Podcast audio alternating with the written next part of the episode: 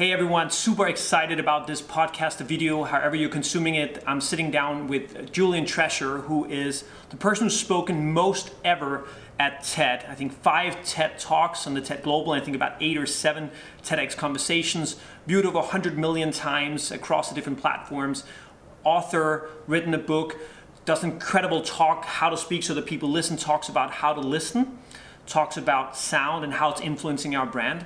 So I'm really, really excited about this talk, and I've, I've been waiting a long time to meet and have this conversation with Julian Treasure. I know you're going to enjoy it.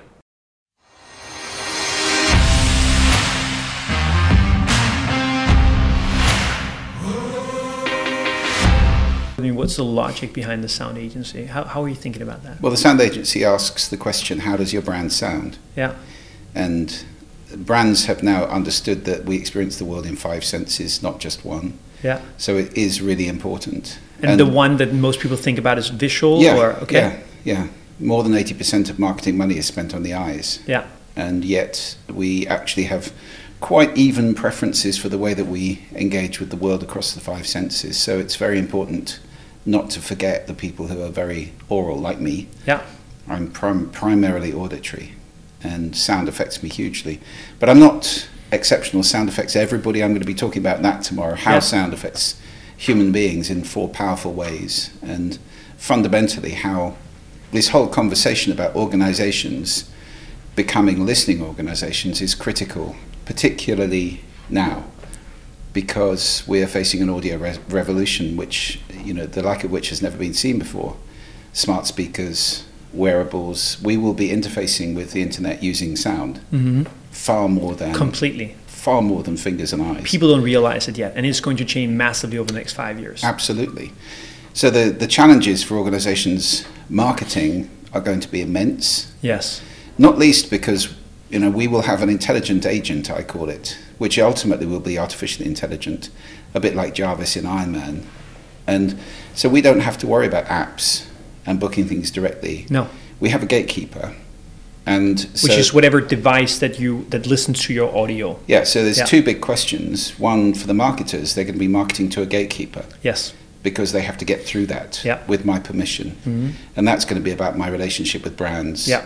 And whether I like them and want to let them in. Yeah, as a gatekeeper and the gatekeeper being Apple, for example. Well, it could be, or it could or, be Google, yeah, it could be Amazon, or it could be Samsung, yeah. or uh, it could be any number of people, hearing aid manufacturers, for example. Yes. Uh, you know, we've done work with GN, who are based here. Um, they've got very, very good wearable technology, very smart wearable technology, and I would mm-hmm. think that that's going to be quite useful in the coming decade. Mm-hmm. So I would expect them to get snapped up by the apples of this world, not for the hearing aid technology, but for the wearable possibilities of a smart thing in your ear that can talk to you and listen to you. So we'll be talking through bone conduction. We'll be listening. Ultimately, it'll get embedded in our skull. Yeah. Uh, I would, you know, I think in my lifetime, I'll probably see that as a commonplace thing. I mean, I met uh, at TED. I met what's his name, the human cyborg, whose name I cannot. Oh, um, it'll come back to me. But he has a, a plate embedded in his skull, and he has a light sensor hanging in front of his head here. He can't see color. Okay. So he's completely colorblind, but he can hear color wow. because this sensor scans the visual light spectrum and then pitch shifts it down to audible spectrums and vibrates the plate in the back of his skull, so he hears through bone conduction colors. Color. Amazing. Yeah, it, it's uh, but but that's you know he's weird now, but in I think in ten or fifteen years that won't be strange at all uh, we'll be enhancing people in those ways. So, yeah, we will be speaking to the internet, we'll be listening to the internet, we'll be speaking to brands and listening to brands in ways that we aren't now. And brands that don't take that seriously, as part of what I'm going to say tomorrow, could well disappear altogether.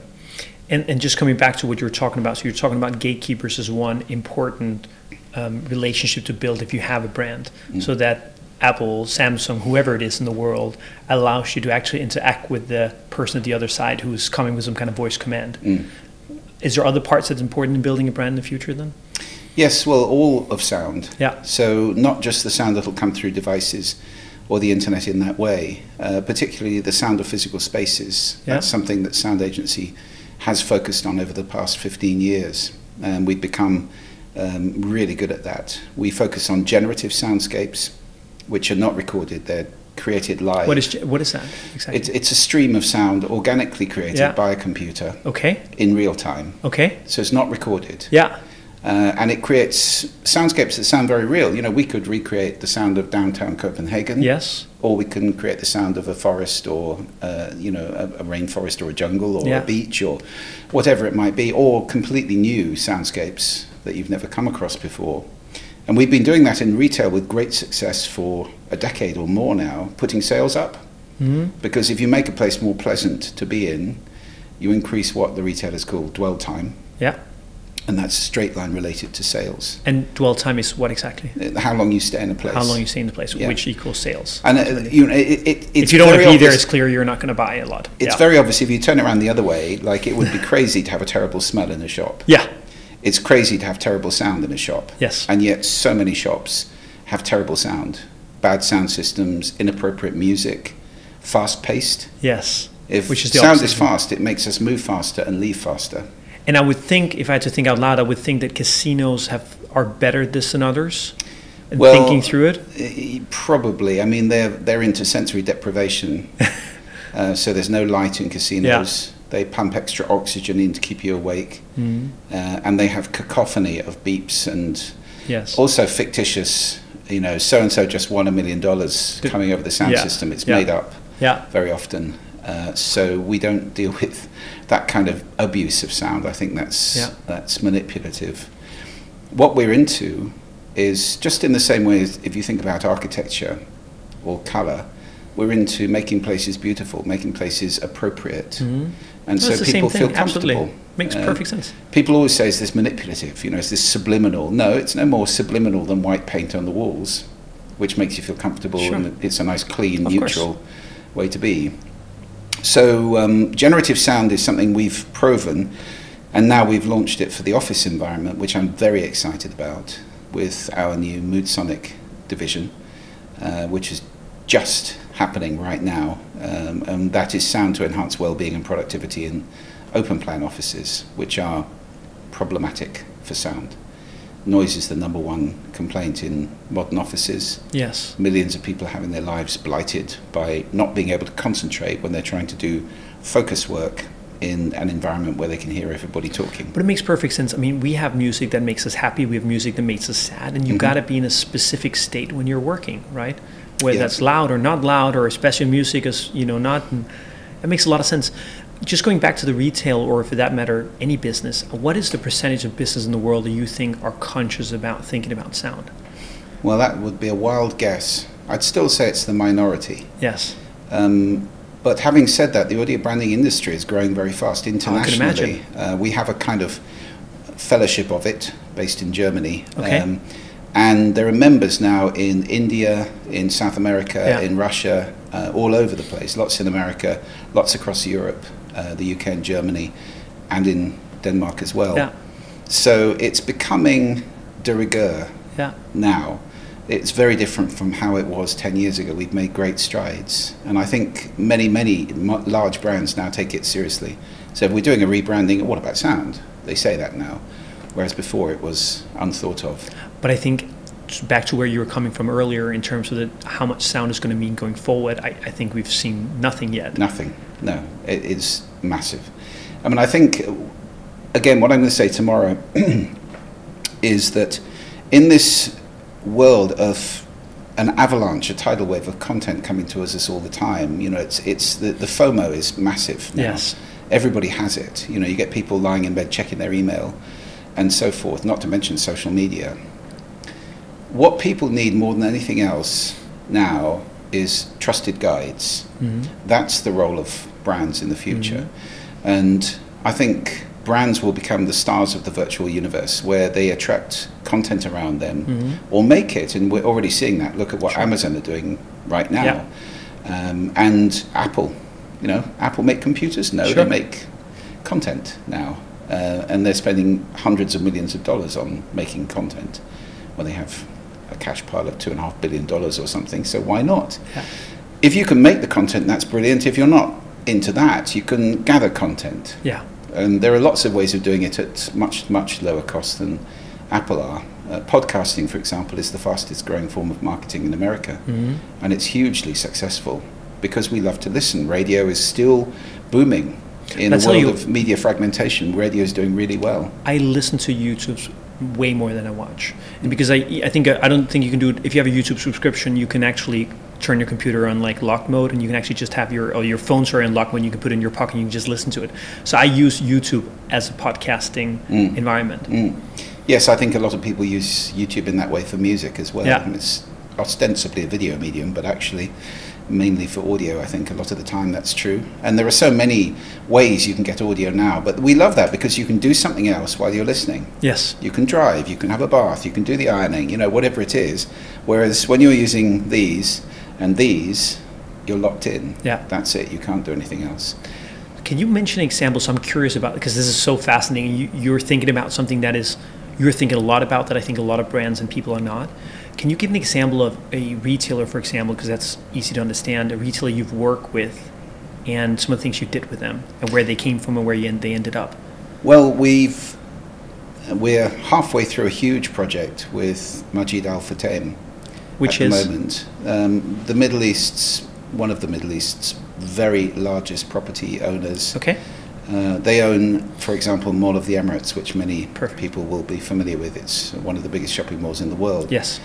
Um, we've sonified the entire of Mall of the Emirates, including the ski slope. And when you say sonified, that means what exactly? we've designed soundscapes okay. for each area, each zone, which are appropriate and also branded. So we worked with them on the core DNA of an audio brand is a sonic logo, very Yeah. usually. Something like Intel's dun dun dun dun, which, Yeah. you know, Which not many people can draw Intel's logo, but No. most people could sing it. it's actually funny. You're absolutely right. And it's worth hundreds of millions of dollars to Yeah. Intel, and they protect that. It's a registered trademark, and it's core to their brand. Uh, so we created a sonic logo for Majid Al Futtaim, and that plays subtly through the soundscapes. You don't hear it every five seconds in, in the, the mall. You hear it very gently and very subtly woven into things. So there's a brand always present. And that gives a consistency to the experience for the eyes, for the ears. Uh, they've worked on fragrance as well, so they're serious about multisensory. Do you think about? Uh, you have to think about everything in what you do, but do you work on other sensory inputs, or is it primarily sound that you work with? We're all about sound. You're all about sound. yeah, okay. the clues in the name, the sound agency. Yes, I but we work with fragrance people Yeah. quite often, and we've worked also with texture people too. Yeah. So we did a wonderful job in Colombia uh, a few years ago for a, a, a bank where they redesigned their retail completely with new colours, new logos, new name even, um, textures, scents. Uh, they came up with a fragrance which was a sort of branded fragrance which they expressed in sweets on the tables, in Yeah. bottled water, uh, and in subtle fragrance which was in the cleaning product. So the, the branches got refragranced all the time. We provided sound, um, including there were hypersonic loudspeakers projecting the sound of rainforest onto a kind of tree Yeah. Uh, which is very much you know I'm becoming conscious now of the aircon Yep, here. Maybe we can turn off that off. Um, HVAC is very common. Uh, unfortunately, used a great deal. Used as masking sound in many offices, but you know when, Yeah. it, when, it, when it goes off at six o'clock, everybody goes, "Oh, thank goodness!" And they haven't noticed it all day. It's been stressing them. And it does stress because I. I have in my bathroom I have uh, one of the new Google Hub Max displays, and I don't know why, but it's giving electrical sound, Mm. and I probably should fix that. But I've heard from several people actually that does give you stress. So Yeah. that thing that doesn't actually bother you directly that much actually bothers you a lot. We're very right? good at habituating to constant sound. We Yeah. can we can dismiss and we stop listening to it actively. But I'm convinced there's a part of your brain that's going, "I'm not listening to that. I'm still not listening to that." Yeah. You know, there's work going on to ignore Must be. it. And it does tire you out. It fatigues and stresses. Yeah. And actually, there's plenty of research now, which we've been doing with Moodsonic, which is built on a lot of the research about biophilic sound. Biophilic sound, the sound of nature, Okay. fundamentally wind, water, birds. Yeah. Been on this planet a lot longer than we have, and it is now being discovered that it's actually good for us. So that is the direction to go in for sound, for example, in an office. It's natural. It's easy. It's very simple to ignore it because it's we've grown up to it. You know, hundreds of thousands of years of evolution. The birds have been singing, and we feel comfortable with that. So it Do you- doesn't distract us, and it's very good at masking conversation, particularly water sound. Do you think there's something like birds? Um, uh, um, the, the sound of a bird equals there's no predators because birds tend to get scared and fly away. Do you think there is an evolutionary connection between these two yeah, things? yeah, I absolutely do. I think most people feel secure when the birds are singing. Yeah. And it's also nature's alarm clock. Yeah. Time to be awake and alert. So it's very good for being in a working state, feeling physically relaxed and comfortable, mentally alert. It's an extremely good sound to work to. So, you know, tip for anybody um, listening to this or looking Yeah. at this if you've got a noisy office and you can't get away from it and there's nothing you can do about it, you could pop some headphones on, play birdsong. It's the best thing to play. Music may be very nice, Yeah. But it's replacing one distraction with another distraction because most music is made to be listened to Mm-hmm. and it is therefore very distracting. And it's fascinating because I find that as soon as I listen to something that has lyrics, my brain starts to want to sing along with those Yeah. lyrics and try to predict what is coming next, and it actually takes up a lot of brain power. Absolutely. if if I ran a small business or even a big business for that matter, and you know I wanted to get started on thinking about sound for my business. So let's take President Summit for example. How would I start? Think, where would I start? Like, what was the first thing I should think about? We always start with an audit. Yeah. We come and listen to the brand and assess where it is right now. Yeah. Every brand, I always say this, I don't know if I'm saying this tomorrow actually. Um, the bad news is because I, after I talk to sound, about sound enough, marketing directors or CEOs go, oh, okay, well, maybe we'll do sound next year. Yeah, Unfortunately, you're they're already, doing, sound. it. Yeah, yeah, absolutely. It's just not designed, it's not controlled, it's accidental, it's the exhaust gas of what you're doing. Yes. And it's probably shooting you in the foot. So the first thing to do is to look at what sound is happening and probably stop some. yeah, And then it's possible to take the brand, if there's brand architecture, brand values, brand personality, uh, those kind of core elements to a brand. We look at how can you express that in sound. yeah, Um, it's sometimes complex. I mean, we're, we're working on one right now for a major TV network. Um, you get a long list of adjectives, hmm and you know you'll have exciting at the top and relaxing at the bottom. And you go, okay, how do we do this? so that's often where you are. But you, So you have to work with them and actually getting a little bit closer to defining what your brand actually is. we need is. to understand the, the, the DNA of the brand. And uh, then it comes down to this combination, which is one of the things I love about this work the combination of art and science. Mhm. Brilliant composers and sound designers working to a brief. Yeah. And that's very exciting to me. Uh, and they come up with incredible things, and usually the problem gets solved.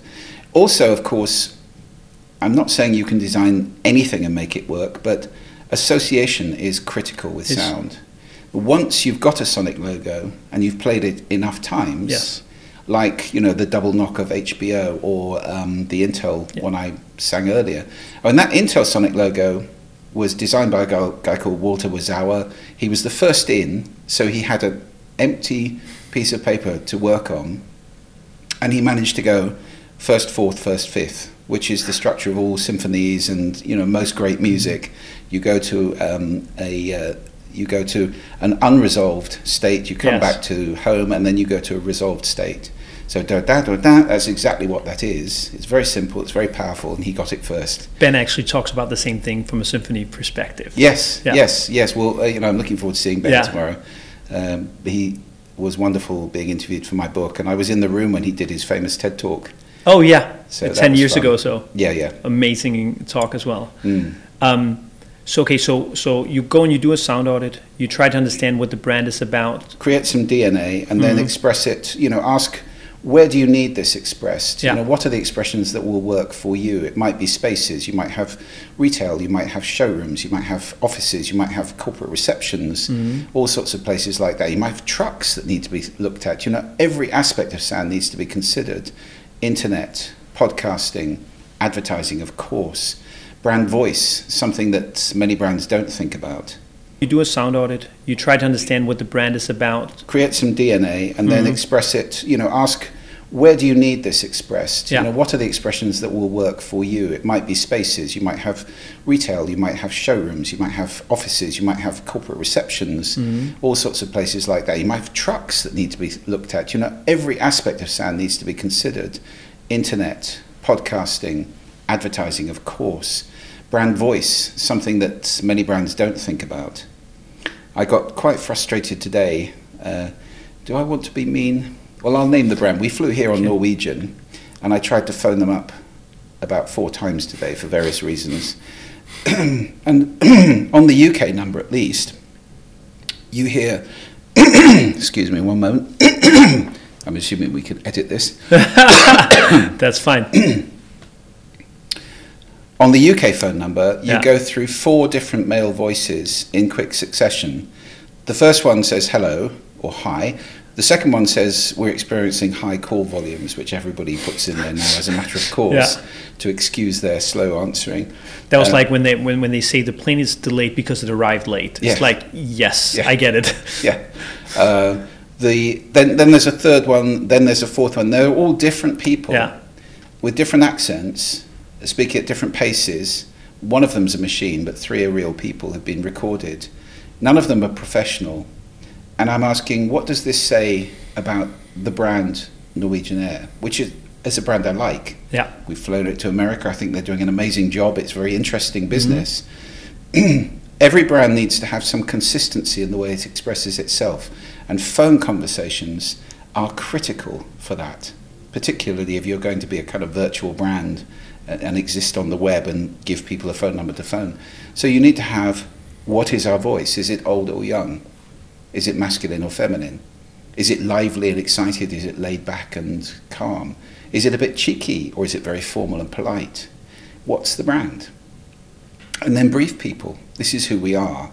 So you're not trying to create robots, but you're trying to create some consistency so that you don't have somebody who's wildly lively, lively the first time and then somebody who's completely depressed the second time. You, you have some consistency. Do we have an accent? I mean, I got a Scandinavian accent and I was expecting that. So, you know, that was good once I got through to a real person.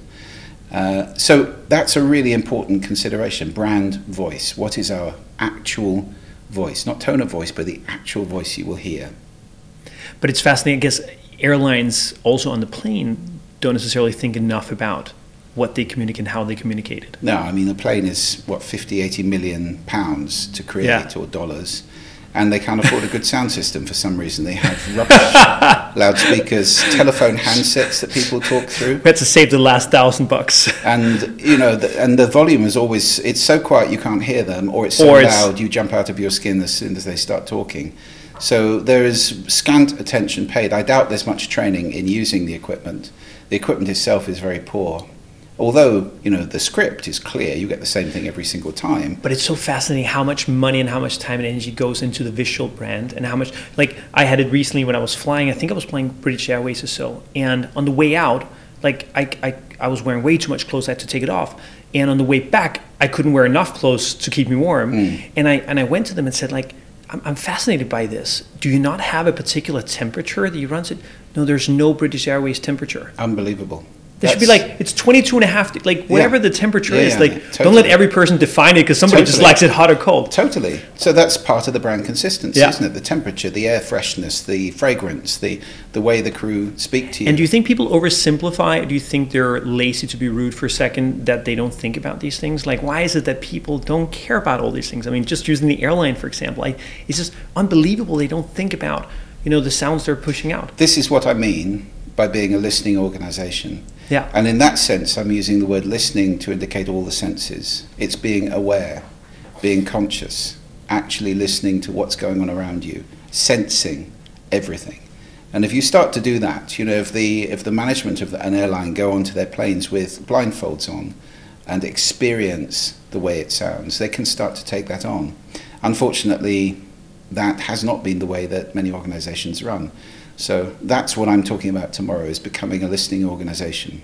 It would actually be fascinating thinking back what you said, like talking about what you said before, which is bird sounds make you relaxed. A mm. lot of people are anxious to fly in planes. Yeah. I wonder if there's a good combination there. Yeah, or you know, gentle Chopin or something. Ben would have Yes. some very good choices on that, which can calm you down and relax you. That kind of gentle music, absolutely. Same thing in waiting rooms in hospitals and in doctors and in dentists.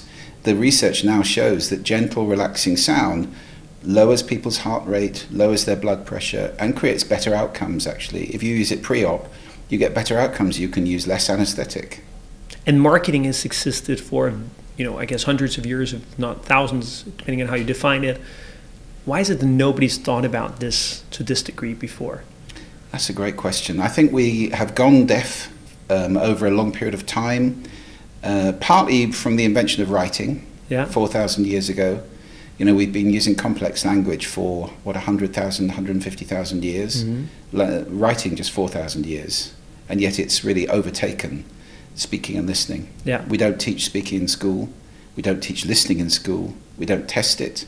These things are taken for granted. People think hearing and listening are the same, they're not. And because the world has got increasingly noisy, I think we have gone very numb in that sense. So that's, you know, if I describe myself as anything these days, I call myself a sound evangelist because that's what I'm really doing is bringing this back and getting people to listen, to open their ears, and to experience the richness, the glory, the horror of the sound that's around them. And that means you can take responsibility for the sound that you create as a, a person and as an organization. And you can take responsibility for the sound you consume as a person and as an organization. And you have done an, a very well received uh, TED talk uh, on how to speak so people listen. How, how do you connect those two things? Well, speaking and listening are just sound. I mean, that's that, that's where I went was with this. We started out talking about organizational sound. You know, I've done five TED talks and eight TEDx talks, I think now. Um, The most viewed ever, at least the most, the person who's spoken the most times, one of the most viewed TED speakers ever. yeah, I think that How to Speak talk has been is number six of all time, something yeah, like that. but aggregately, I guess across all of them, you must be one of the most viewed people yeah. I don't know. I've never, never, never added it up, but there aren't many people with five. That's true, Yeah. and I'm very honoured that that's what happened. Yeah. Uh, Ted has been wonderful for me. I love Ted. Um, so it moved from talking about sound and organisational sound and you know big picture sound. Then really, I, I started focusing on listening because I realised it comes down to individuals. Ultimately, organisations are run by people, and if those people are not listening, then the organisation is not going to listen. So the third TED talk was five ways to improve your listening skills or something like that, which incidentally has been seen about one fifth as often as the speech about How to speak. talking. so we are much keener on sending than we are on receiving. You know, that's a cultural thing as, as well. So there's this imbalance. You've got the eyes winning over the ears, and you've got sending winning over receiving. And both of those things mean that listening becomes a very, very low priority, unfortunately. we had uh, met one of the biggest private equity owners in the world. Well, he started the biggest private equity fund called GPG, and I got to spend a little bit of time with him. I guess he's in his 70s now. And, you know, I, I asked him a lot about his success, and he said that I'll listen until people are done speaking, Mm. and then I'll make a decision. He said, look, if I speak first, everybody's going to say exactly what I want to hear. But by actually waiting and just listening, I'll do that. Mm. So important. Listening leadership is an amazing way to be. It's a gentler way, and uh, you know a lot of introverts, for example, are very good at listening, much better at listening, but we prioritize this kind of table thumping, out there, loud, you know, confident style of leadership very often. Why do we? I don't know. You can ask Susan Cain that one. I don't know. I mean, Yeah. she's the person who talks about introverts. Um, it, it, it's just, I suppose, a competitive world. We've, Mhm. we've lived with competition for a long, long time now uh, in the way that we organize our economies and so forth. And to win, you need to be bigger and bolder and so forth. Or at least that's the story. Not always the case. Not always the case.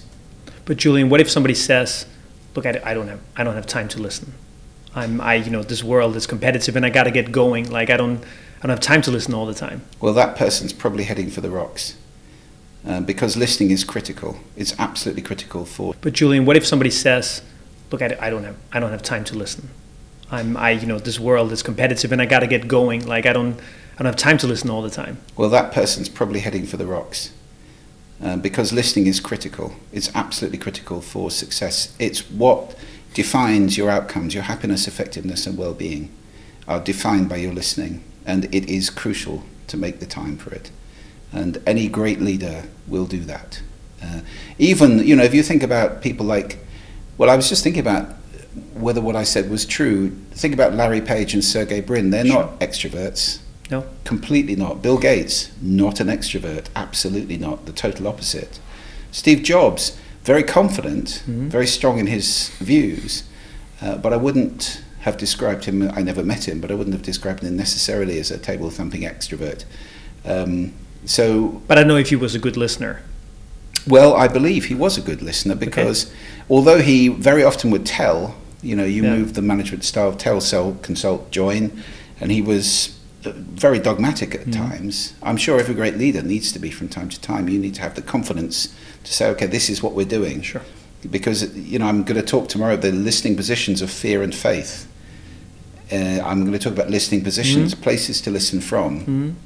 And if you listen from fear, you're not going to achieve what entrepreneurs achieve. And what does listening from fear mean? It's being worried about what might, oh, we can't do that because what might happen, you know, this might happen, this might happen. Whereas if you listen from faith, take it one bridge at a time, let's cross this yes. bridge and go across it, and then we'll see where we are. It'll be all right. You know, that faith that things will be okay, that I think is core to a lot of great entrepreneurs because they'll take that leap. Whereas if you're listening from the fear of what might happen, what might go wrong. Mm-hmm. You don't take the leap and you end up working for the entrepreneur, not being the entrepreneur. So I'm thinking that in the audience tomorrow there'll be a lot of people who are that way inclined because they're all running businesses. If you want to grow, if you want to adapt, I start with a, a picture of a squirrel and the purpose of that is to say the squirrel it's a very successful species, fast, strong and flexible it's more than that, though. It's listening all the time for danger and for food, for mm-hmm. danger and for food. Opportunity, threat, opportunity, threat. And in this world, if you're not doing that now, you're running into trouble. So coming back to the CEO who's busy and who says, "Look, I don't have time for listening." Let's take that to the other extreme. He just sits down and he listens to everything everybody has to say. That also probably wouldn't work because he wouldn't have time to you know what is too much listening what is too little? Because yeah, i think that's a trade-off we always have. Well yes i think you make that judgment call based on the quality of what's being said really. Yeah. And um, nobody needs to sit and listen to nonsense. Um, however with discernment and if you surround yourself with the right team and you set some organizational ways of working. Mm-hmm. You know, I know many. There have been many CEOs who say, "Give me your report on a single sheet of paper," for example, or you have ten minutes to come mm-hmm. and tell me what's going on, in order to keep it condensed and to keep it to the top line. That's a great trick right there. Yeah, they so don't like, want to get into the detail of what's yes. going on. They want to know what. How can I help? Yeah. What can I do to help you to be more successful? That's a really good way of running a business. So saying, look, I'm, I'm willing to listen, but I do have constraints on the time because I have thousand other things that I have to do as a way to make it work. Always, always do. Absolutely. Are there good ways to listen? Yes, I'll be talking a lot about different ways to listen. Um, I'm going to give them three exercises. I've got a whole set of listening exercises. I'm giving them three tomorrow. Um, getting some silence in your life is a good thing. A few minutes a day resets your ears and resensitizes you. And silence means you're not looking at a phone, I guess. Yeah. Silence would be sitting quietly and enjoying silence. And you are not using the word meditate here? No, I mean, if you want to do that, that's nice too. I'm not saying necessarily start a practice, although it's very good to focus on your breathing, for example, mm. and listen to your breathing when you're sitting quietly. Really, the purpose is to let everything settle, mm. recalibrate, because silence is your baseline for sound. And if you reacquaint yourself with the baseline, then you can understand the dynamics far better. If it's noise, noise, noise, you're in an open plan office, it's 60 decibels all day, everybody's talking, you go dead. You really do. And you're really saying the same thing that I've both tried, but also heard from people who are fasting Mm. from food, which is once you try to fast, and I've tried, you know, just 36 hours at a time, you know, you all of a sudden notice the amount of salt that's in food, the Mm. amount of spices that go in there in Mm. the same way. Yes, but you yeah. don't notice it if you're just eating chips every day. Absolutely. Uh, you, you get numbed. Yeah. And in fact, the tendency is to get more and more and more uh, because you go numb to the taste. Um, so, silence is a good thing. There's an exercise uh, that I will be suggesting to them called RASA, which is a four step process in conversation that's very good. Receive, which is look at the person, pay attention, don't do anything else. You know, that's critical. And we do so much faux listening, false listening. You know, oh, no, you know, I'm listening to you. No, Yeah. Or it's the mind up here is wandering somewhere else. Yeah, yeah. Or creating your next brilliant bit of dialogue, or Yes. whatever it might be. Yeah, I'm, I'm constructing what I'm going to say next time right now, but I'm pretending like I'm listening. Exactly. That's not listening. No. So the R is receive. The A is appreciate, little noises and head movements and facial uh, gest- uh, gestures and facial expressions which indicate that you're actually listening. Uh, the S is summarize, a very powerful technique. The word so, which is hugely abused these days. What's your name? So, I'm John. Well, you're John because I just asked you. I don't get that. So means this because of that, or this Yeah. then that. It's a logical sequence. I've seen lots of people, even TED Talks, start with somebody coming on stage and saying, so. And it's become a habit.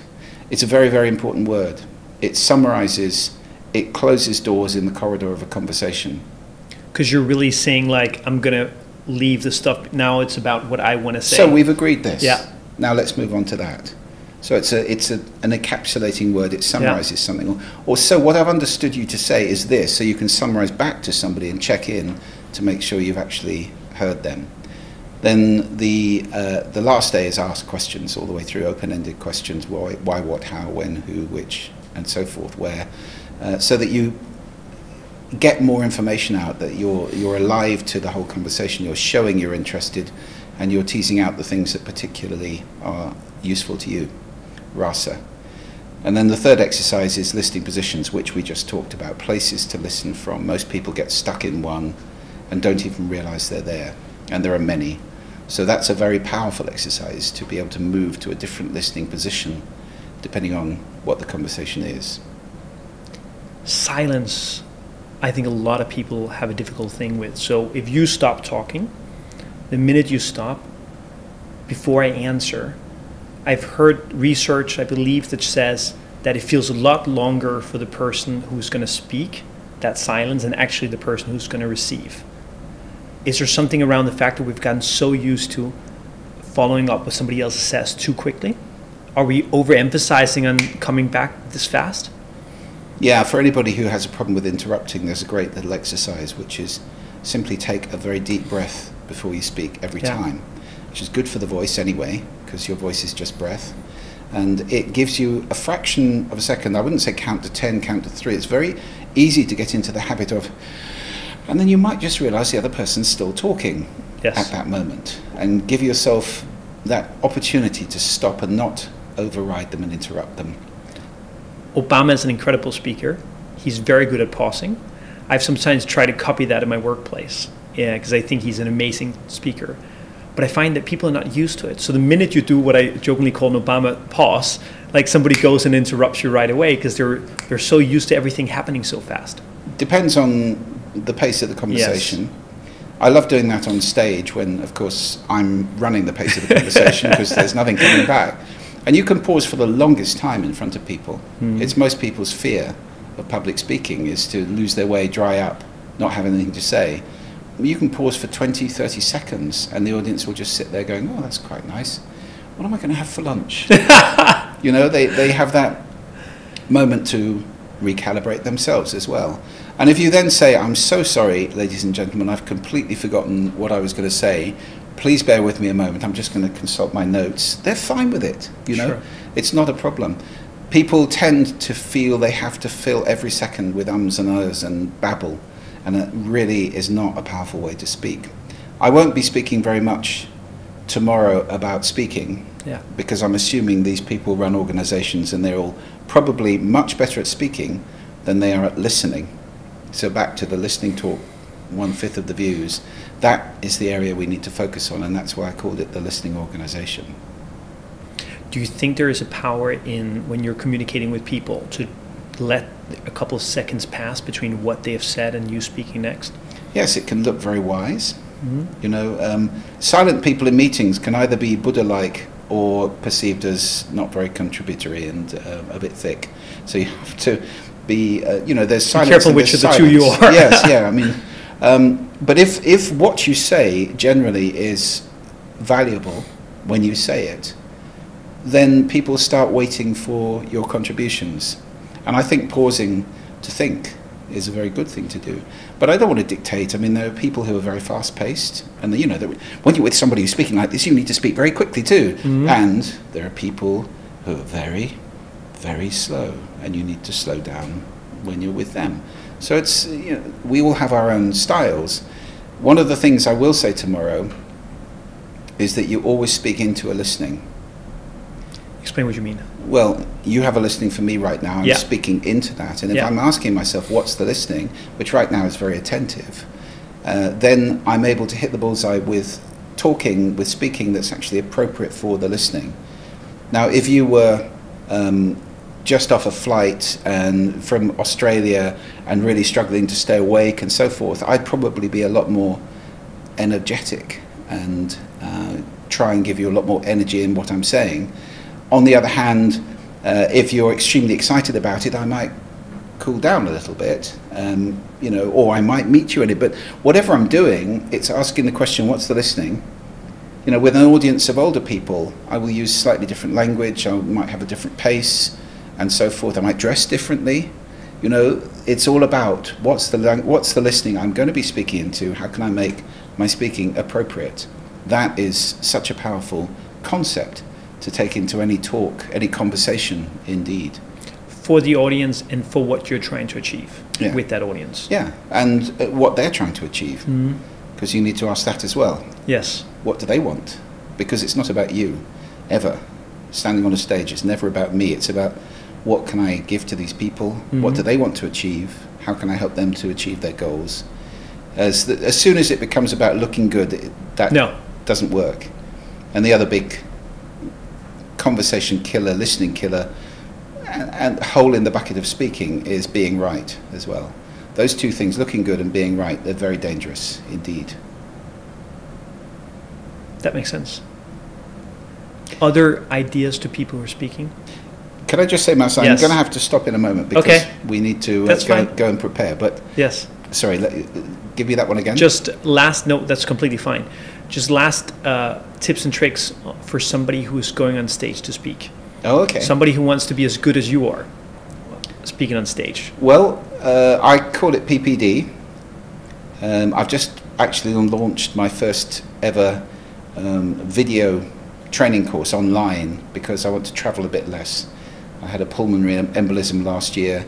Jane and I have a five year old now, daughter, she's just turned Amazing. five and she's just started school. Mm-hmm. So doing this all the time, coming around the world and traveling, it's a lovely thing to do up to a point, but now we want to uh, get the message across without doing that so much. So uh, yes, I've got a seven and a half hour course online now, and the last chapter of that is all about this. It's about public speaking. Um, there's a chapter from Jane about being fit to speak. Of course, as a world champion martial artist, it's important to be physically right. Mm-hmm. And nutrition, hydration, you know, if you want to speak well, these are important things to get right. Warm up, warm up the voice, which, you know, I did in my TED talk on speaking. Um, PPD, practice. It's like anything. If you practice, you'll become good and you'll get less nervous. So I don't get nervous anymore when I go on stage in front of thousands of people. I get excited, but not nervous because pretty much everything that could go wrong has gone wrong in the past, and I've managed to deal with it. and I'm still here, you know, so yes. I know that I can survive these things. So practicing public speaking as a whole, join Toastmasters or get a buddy group together and you know come around my house every Wednesday and we'll we'll talk and critique each other, uh, that kind of thing. Get a coach, singing coach, voice coach, drama coach, uh, public speaking coach. There are people all around. You know, if you Google And it's amazing to me.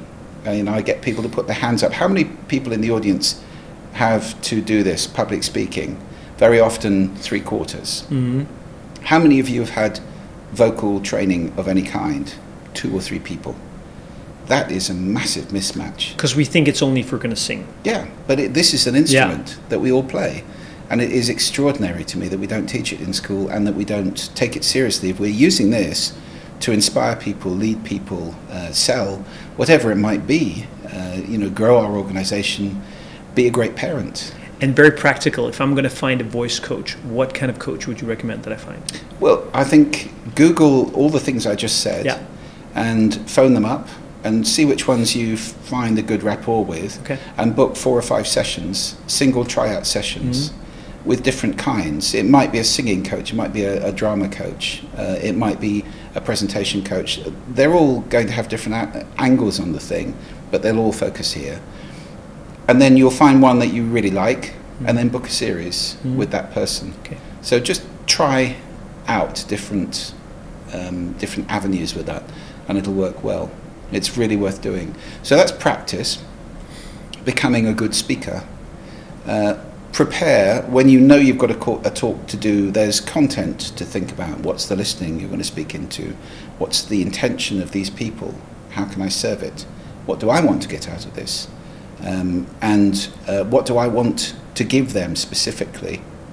And once you've got the content right, you know, um, the big idea, the so what, all these sorts of important aspects to it, and you you refine it and refine it and refine it, then you rehearse.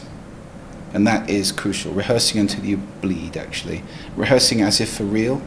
You know, standing in front of a screen if you're using slides, or just standing in front of a sofa if it's pretending to be an audience, and rehearsing the thing so that you feel really confident. The first TED talk I ever did back in 2007, I think, I mean, I rehearsed it dozens and dozens and dozens of times. So when I walked onto the stage, and that is a scary audience. Oh, there's Steve Jobs. Oh, there's uh, Larry Page. Oh, you know, there's Jeff Bezos. Um, it's a scary audience. You need to know that you're not going to fall over, that you feel comfortable, and then you can jazz. Then you can enjoy the experience and be in the moment and actually make it sing, as opposed to scripted and, and flat and formal. So rehearse, rehearse, rehearse.